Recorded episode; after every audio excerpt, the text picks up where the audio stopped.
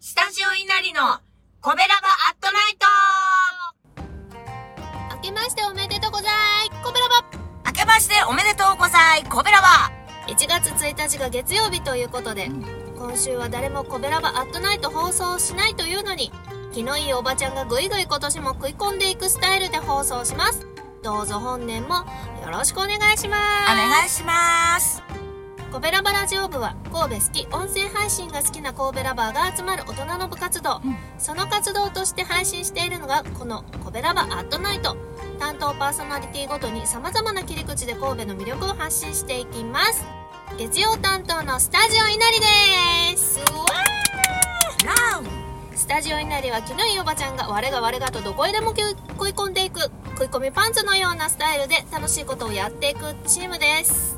私がスタジオ稲荷のまともな方まさこなつみです。そしてさらにまともな方インでございます。どうぞよろしくお願いしおます。願いします。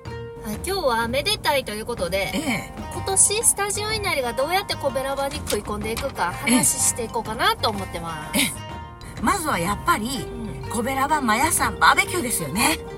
またそれですか？ええ。夏美さんこれ6月に初参加して、うん。まさに味しめたんで、はい。私次回開催を切望しております。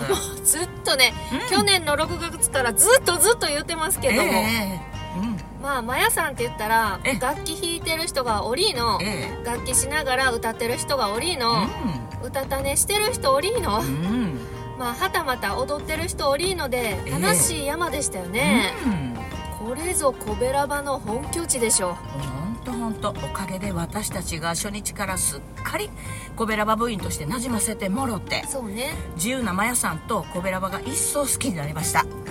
うん。でいんちゃんははい。自由なマヤさんで何がしたいんですか？次回は「アットナイト火曜日」のギーターともこさんとお会いできますしね、記念に私は前にこうチョコリンコと空き缶でも置いてうん。うんコントでもさせていただきましょうかね。え まさかお金を？え？いや私はね絶対に参加しないのでまあお一人でどうぞ。あいいえいいえ。夏美さんはね参加するんですよ。なんでや。うん。決まってるんです。うん、えー全然ね期待はしてないんですよ。期待はしてないんですけどねうん。既得な方がもしかしたらお金入れてくださるかもしれないでしょ。なんせ自由なマヤさんなんで。うん。夏美さんはいかがです？何がしたいですか？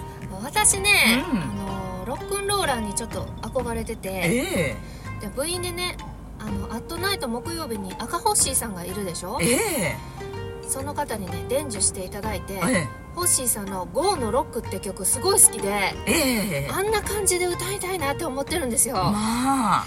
歌うのはねちょっと難しいから、ええ。今度まやさんの歌みんなで歌う時にええ。合いの手を赤ホッシーさんみたいな感じでね、はい。かっこいい合いの手を入れない入れたいなって思ってるんですよ、そうねあのゴーゴーゴーゴー言うてね。そうそうそう、んんん。ゴーゴーゴーゴーね。そうですね、それいいいですね、はい。えー、もう本家のゴーガガゴーね超えていただいて それが終わったらまた1000回記念かなんかで、うん。水曜日担当のお兄さんとうん。それから部長のあっちゃん、うん。副部長のさあちゃんとで、はい北のホテルの朝食グルメレポもやらんとあきませんね。